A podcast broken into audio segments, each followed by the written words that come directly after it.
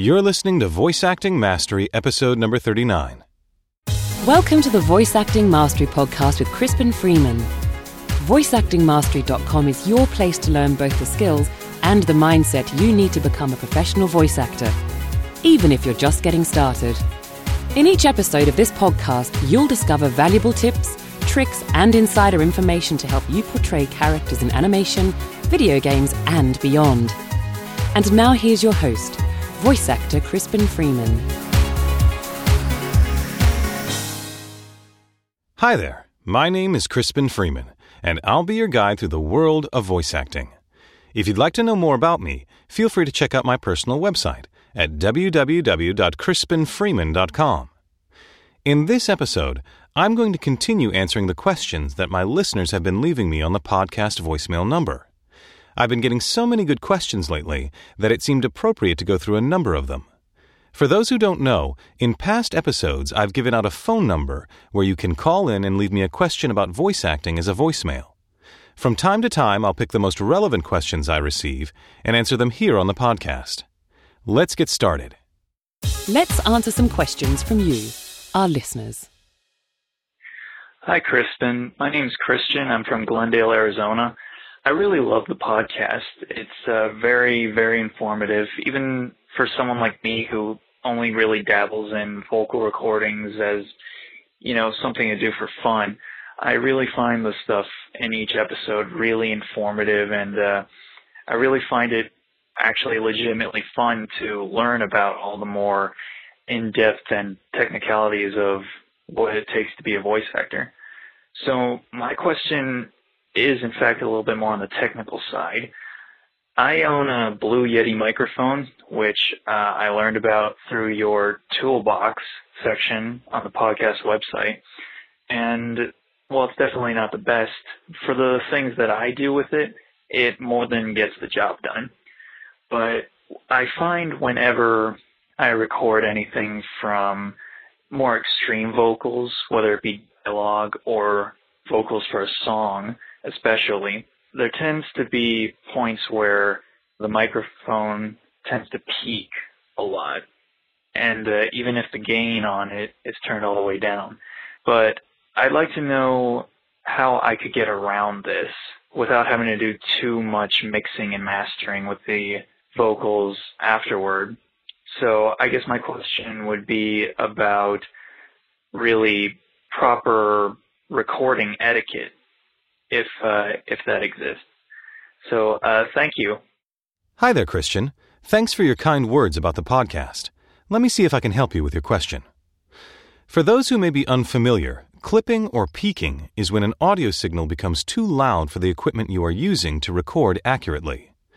When the sound level exceeds the settings of your equipment, the top and the bottom of the audio waveform can be cut off or clipped, resulting in some ugly sounding distortion.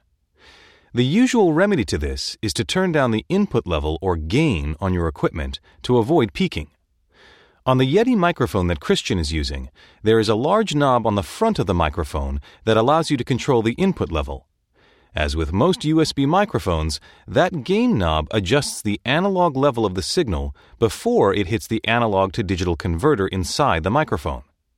While having only one knob makes volume control on a USB microphone convenient, it also limits your ability to control the gain of the signal once it is inside the microphone. In order to solve your problem, Christian, you're going to have to do at least one of two things. Reduce the sensitivity of your microphone and or increase the distance between you and the microphone. On almost all professional microphones, there is a setting used to reduce the mic sensitivity called a pad switch. A pad is a way to lower the input volume on your microphone below its standard design. This switch is often used when miking a very loud sound source like a kick drum or a gunshot. Most microphone pads lower the sound input by 10 or even 15 decibels, which is quite substantial. Unfortunately, the Yeti microphone does not have a pad switch. While I do recommend the Yeti as a good starter microphone, this is one of the reasons why it does not fully qualify as a truly professional piece of recording equipment. If you are finding yourself needing a pad switch, it may be time for you to consider upgrading to a more professional microphone, that allows you more flexibility in controlling your microphone gain. My favorite USB microphone is the Shure PG42 USB microphone. You can find it in the toolbox section of the Voice Acting Mastery website. I'll put a link to it and any other products I mention in the body of the blog post associated with this podcast episode. The PG42 USB has a 15 dB pad on the microphone, giving it true professional functionality. In addition, the PG42 USB also has a much richer sound than the Yeti, partly because of the larger diaphragm being used in the microphone. Your other option is to increase your distance from the microphone so as to lower the intensity of your vocal signal. The standard distance for recording voiceover tends to be about 6 to 8 inches. You can estimate this by taking your right hand and making a fist. Then stick out your thumb and pinky finger while keeping your other fingers curled. You should be making what's called a hang loose sign with your hand. In that position, the distance between your thumb and your pinky should be around 6 inches. If you place your pinky near the microphone and place your mouth near your thumb, you'll be in a pretty ideal position to record voiceover. If you've already been recording at that distance, try increasing your distance from the microphone slightly. There will probably be a big difference in the volume level between 8 inches and 10 to 12 inches. If you have to record that far away from your microphone to keep from clipping, you will also need to make sure that your recording environment has some acoustical treatment so that your microphone doesn't pick up a lot of echo or reverb from the room around you. You can also ride the microphone, meaning that you lean into the microphone for quiet voice acting moments and then lean away or back off the microphone when it's time to get louder. It can sometimes help to imagine the microphone as being someone's ear. You would never get right on top of someone's ear and then yell. Instead, you would make sure to lower your volume as you approached and increase your volume as you moved away. I hope that helps you with your recording issues. On to the next question. Hello, Crispin. My name is Lee, and I'm calling from the Washington, D.C. area. I'm also uh, a person who enjoys your podcast look forward to receiving them every other Wednesday. Thank you again. I have a quick question. Currently, I do work full time, and I'm struggling with how to do. Uh, auditions while away from my home studio. I've downloaded a couple of uh, tape machines, things of that nature, but nothing seems to give me the quality that I need and ability to do a quick turnaround to an audition. As a result, I'm losing out on opportunities on pay-to-play sites that I'd like to uh, apply for. So could you give me some suggestions on how I can come up with a quality audition uh, for a pay-to-play site, what equipment I could invest in to make that come to pass. I appreciate it, and um, hopefully you will answer my question um, at your earliest opportunity. Again, thank you so much. Bye-bye. Hi there, Lee. Your question is a good one, and I'm happy to offer you what suggestions I have. It is true that the pace of the voiceover world has increased tremendously. Gone are the days of agents having a week to get their actors' auditions back to producers. Nowadays, auditions are expected to be returned in less than a day. On pay to play sites like Voices.com and Voice123, I have heard that it can be advantageous to respond to potential audition opportunities within one or two hours.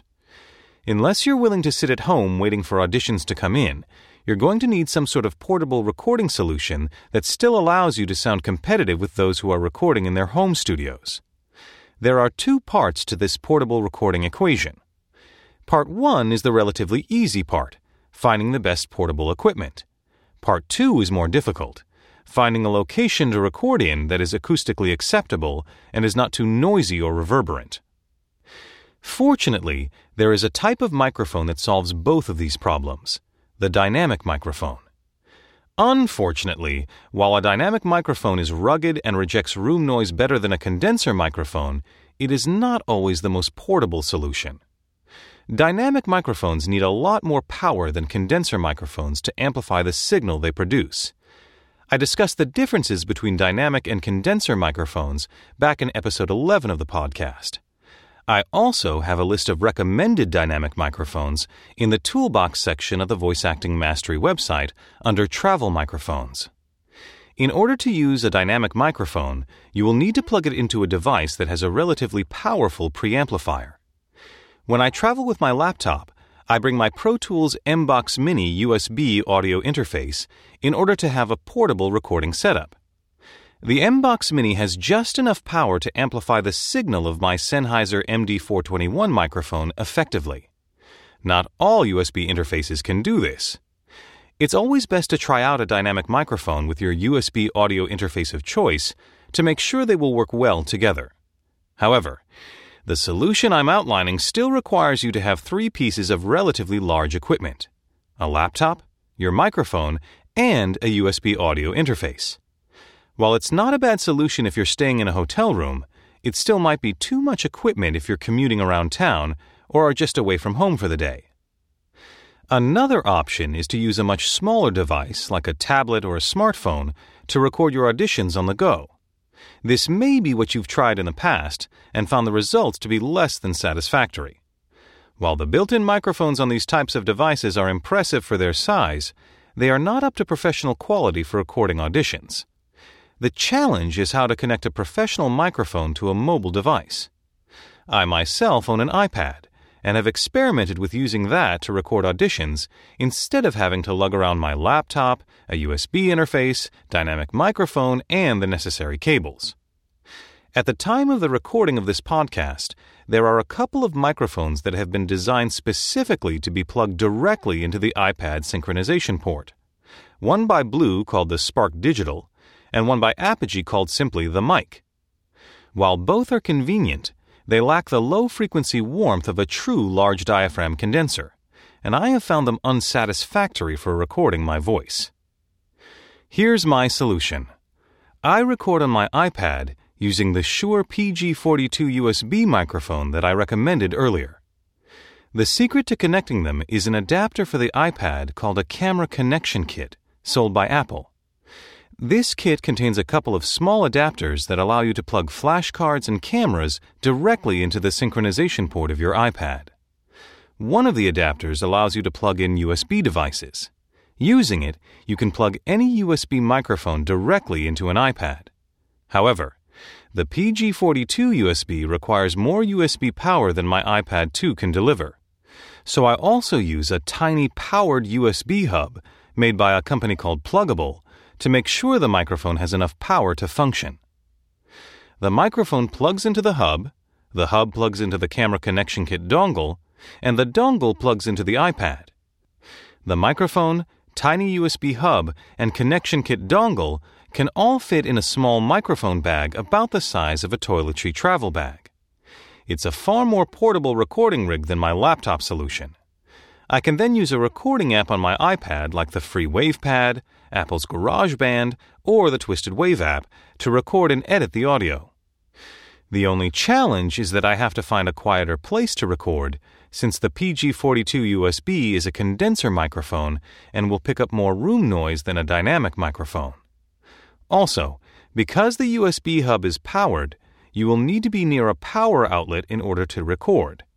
If you absolutely need the most portable recording solution and don't want to have to plug into a power outlet, then the iPad design mics by Blue and Apogee are probably the best solution for now. I hope you find these suggestions useful. As I mentioned earlier, I will include links to any equipment or software I just recommended in the blog post associated with this podcast episode, or in the toolbox section of the Voice Acting Mastery website. If any of my listeners would like to call in with their own thoughts, thank yous, or questions, the number is 323 696 2655. Please remember to state your first name and what city in the world you're calling from before leaving your message. I'll also include this call in number in the blog post. Thanks again for listening, and I'll see you in the next episode. You've been listening to the Voice Acting Mastery podcast with Crispin Freeman. To get your free report revealing the five most common mistakes to avoid in voice acting, point your web browser to www.freevoiceactinggift.com. Thanks for listening.